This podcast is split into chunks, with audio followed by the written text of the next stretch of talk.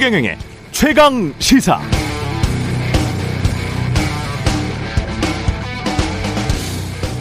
네, 일본 원자력 규제위원회가 후쿠시마 방사능 오염수를 바다로 방류하겠다는 계획을 정식 인가했습니다. 영상을 보니까 원유 저장고처럼 생긴 수천 개의 거대한 탱크 안에 방사능 오염수가 담겨 있는데 일본 주장은 이 오염수를 다 특수 처리해서 방사능 오염 물질을 희석시킨 뒤에 바다로 방류하니 괜찮다, 문제 없다는 건데요. 영국 BBC가 이달 초 현장에 가서 관련 시설도 돌아보고 후쿠시마 어민들의 우려를 담아 심층 보도했습니다. 방송에서 후쿠시마 어민인 오노 씨는 이런 말을 하더군요. 우리는 정부를 믿을 수 없다. 후쿠시마 원자력 발전소에서 생산된 전기는 다 도쿄로 간다. 그래서 도쿄가 책임져야 한다. 그렇게 안전하다면 후쿠시마 연안에 오염수를 버리지 말고 도쿄만에 방류해라. 윤석열 대통령은 정체된 한일 관계를 조속히 복원시켜야 한다고 말해왔습니다만 일본 어민도 못 믿겠다는 일본 정부를 우리는 얼마나 믿어야 하는지 잘 모르겠습니다. 네, 안녕하십니까. 7월 25일 세상에 이익이 되는 방송 최경령의 최강시사 출발합니다. 저는 KBS 최경령 기자고요. 최경령의 최강시사 유튜브에 검색하시면 실시간 방송 보실 수 있습니다. 문자 참여는 짧은 문자 50원, 긴 문자 100원이 드는 샵9730 유튜브 무료 콩 어플 많은 이용 부탁드리고요. 오늘 최강시사 류삼영 총경 인터뷰를 했고요. 유원식 더불어민주당 의원 그리고 박지원 전 국정원장 차례로 만나봅니다.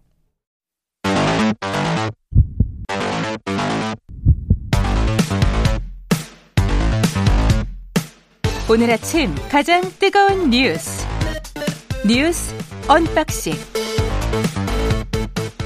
네 뉴스 언박싱 시작합니다. 김민아 시사평론가 민동기 기자 나와 있습니다. 안녕하십니까? 안녕하십니까? 예, 류삼영 총경 인터뷰를 아까 한 30분 전에 했어요. 음. 예, 한 9분 정도니까 우리 간단하게 브리핑을 해야 됩니다.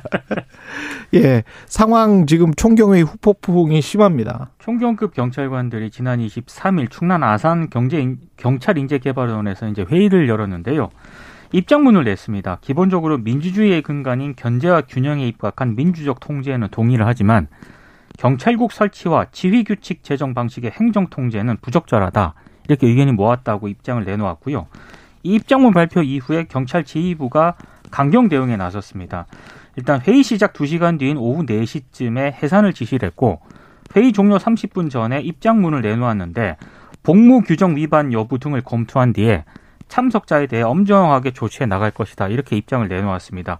경찰에서는 내부 반발이 좀 이어지고 있고요. 특히 갑작스럽게 문책 징계성 인사가 좀 단행이 됐다. 이렇게 조금 어, 좀 의혹, 의시, 의혹을 제기하고 있습니다. 이게 왜냐하면 지난 18일 회의 기한이 이루어지, 이루어졌고 20일 회의 장소와 시간까지 공개가 됐다고 합니다. 그리고 윤희근 경찰청장 후보자가 회의 결과를 보고받겠다 이런 일정까, 일정까지 잡았다라고 하는데 오늘 만나기로 했었어요? 네. 네. 갑자기 해산 지시 명령이 내려졌다는 겁니다. 그래서 음. 일단 경찰 내부에서는 윤희근 경찰청장 후보자가 행안, 부 장관 등 이른바 윗선 지시에 굴복을 해서 인사 조처에 나선 것 아니냐 이렇게 의심을 하고 있습니다.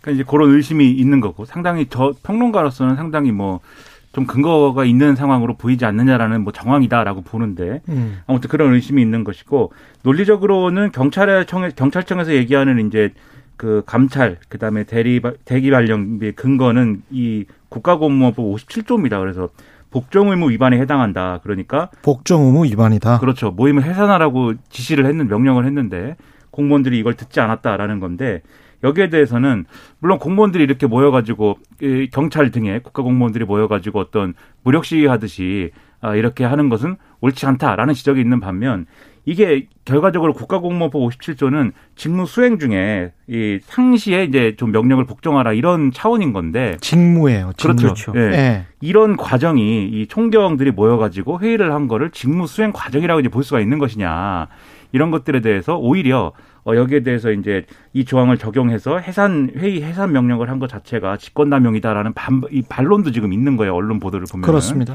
그런 내용이 있기 때문에 상당히 논란이 커질 수밖에 없는 그런 상황입니다. 게다가 류청경 이야기는 지금 곧 있으면 들으시겠습니다마는 승인을 이미 받았다는 거예요. 네.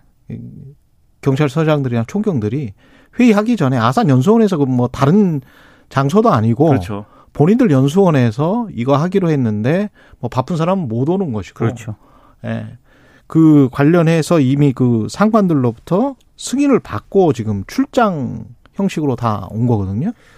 그러니까 지금 그 얘기를 하는 것 이게, 같아요. 예. 여행 허가를 받고 음. 거기에 근거해서 어, 이 회의에 참석을 한 것이다. 그 그렇죠. 임의로 그 근무지를 이탈해서 이제 책임이나 이런 거를 뭐 내팽개치고 한 게 아니다. 이렇게 얘기를 하고 있는 거죠.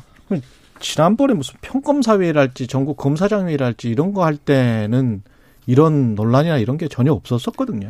지난 그러니까 정권에서는. 저는 만약에 예. 이 정권이 아주 이제 뭐 엄격하게 아, 이런 것들을 좀 본다라고 했을 때는 음. 그런 뭐 평검사 회의라든가 이런 것들에 대해서도 같은 자체로 평가를 하고 있느냐 음. 이거 좀 의문이에요. 그렇지 않을 것 같거든요. 왜냐하면 그런 이제 흐름에 대해서 어 과거에 이제 지금의 한동훈 법무부 장관도 그렇고 오히려 이제 그렇게 좀 잘못된 상황에 대해서는 어, 목소리를 낼 필요가 있다. 현장의 이, 다- 이 공무원들이 일선의 공무원들이 부당한 지시나 부당한 상황에 대해서는 그렇게 말씀을 해왔던 분들이거든요. 그렇죠. 예. 그렇게 주장을 했는데 왜 이제 그런 분들이 어쨌든 이 지금 정권의 요직에 지금 있는 특히 수사기관과 관련된 그러한 요직에 있는 상황인데 이제 왜 이렇게 이 경찰들의 어떤 그런 움직임에 대해서는 좀 다른 태도인 거냐에 대해서도 언론에서는 지적이 상당히 많이 나오고 있습니다. 예. 물론 이제 정부에서는 승인을 받았어도 회의 중간에 해산 명령이 뭐 오후 4시인가 회의 중간에 그냥 해산 명령을 또 했다는 거예요. 그러니까 그 자체도 이상한 거죠. 예. 그것도 이상한데 그걸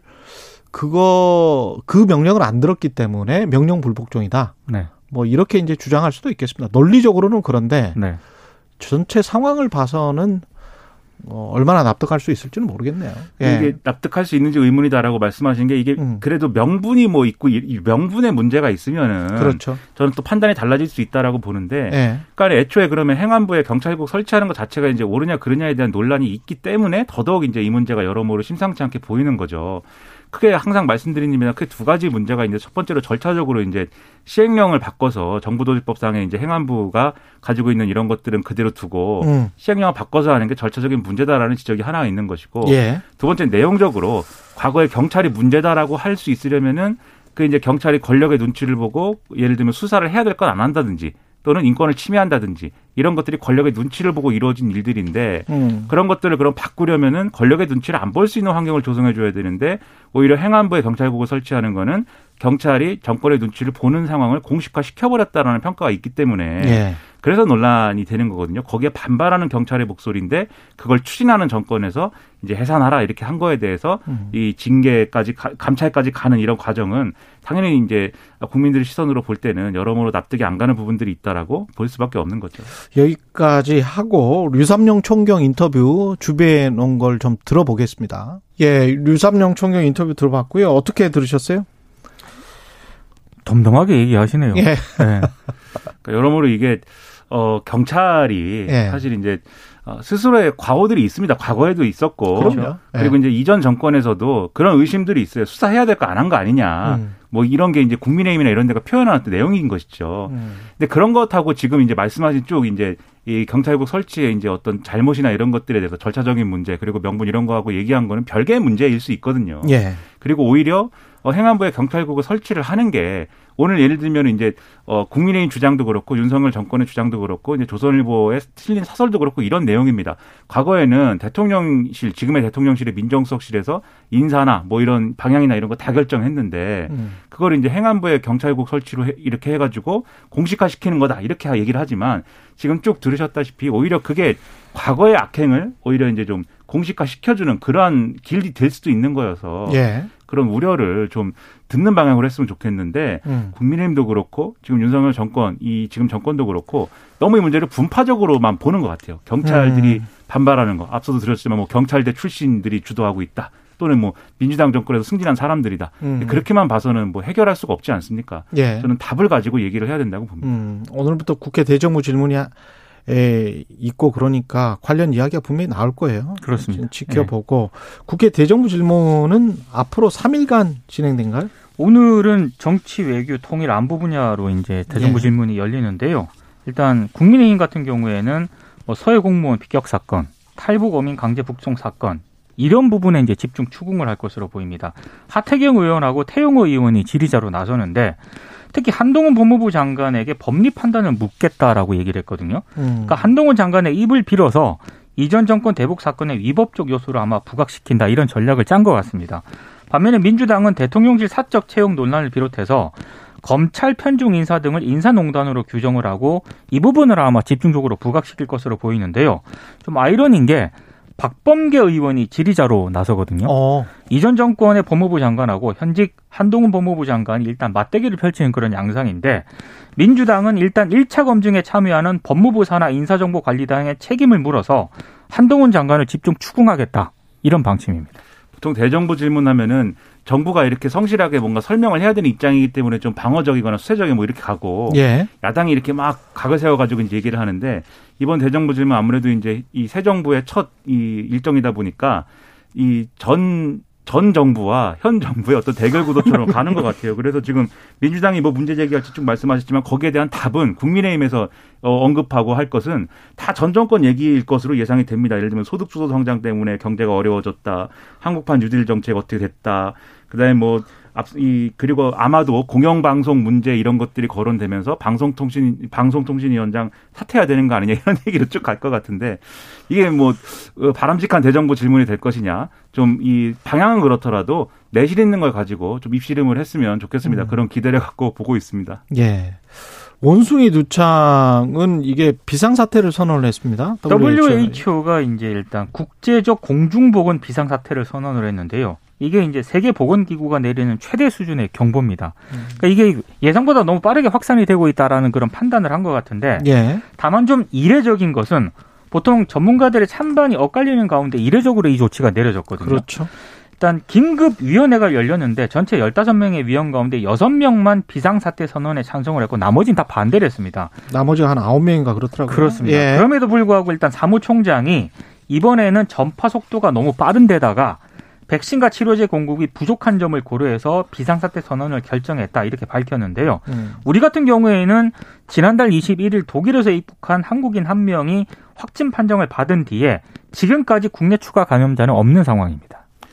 이게 지난번에 WHO가 코로나19에 대해서 좀 비상사태 선언이나 이런 게 좀 늦지 않았냐. 그렇죠. 그래서 그것 때문에 정치적인 논란이나 이런 게 좀 커졌었거든요. 뭐 음. 뭐 중국의 눈치를 본 거 아니냐 뭐 이런 논란이었는데 이제 그런 과오를 되풀이하는 거는 이제 이, 이, 어, 안 좋기 때문에. 그래서 빨리. 빠르게 대응하려는 것으로 이제 보여요. 그러나 또 코로나19하고 원숭이 두창은 또 상황이 다를 수 있습니다. 다르죠. 왜냐하면 코로나19는 예. 아예 뭐 백신이고 뭐고 이제 없었던 상황 속에서 예. 빠른 어떤 그게 없는 상황을 전제한 대처가 필요했던 거고 원숭이 두창은 어쨌든 지금 이제 백신이나 이런 것들이 뭐 이 수급의 문제는 있을지 몰라도 나와 있는 상황이거든요. 존재하기 음. 때문에 이런 거를 두고 우리가 너무 또 이 병에 대해서 걱정할 필요가 없어 어, 걱정할 것까지는 아닌 거고. 그럼요. 나라별 대응은 충분히 다를 수가 그렇죠. 있고요. 그렇습니다. 너무 예. 이제 가슴 졸이지 않아도 될 것 같습니다. 예. 지금 통계를 보니까 75개국에서 16만 명 정도가 감염이 된 거니까요. 코로나하고는 상황이 많이 다른 것 같습니다. 네, 16만 그렇습니다. 명이라는 그 숫자를 보면 코로나하고는 상황이 많이 다른 것 같습니다. 뉴스 언박싱 민동기 기자 김민아 시사평론가였습니다. 고맙습니다. 고맙습니다. KBS 1라디오 최경령의 최강시사 듣고 계신 지금 시각 7시 43분입니다.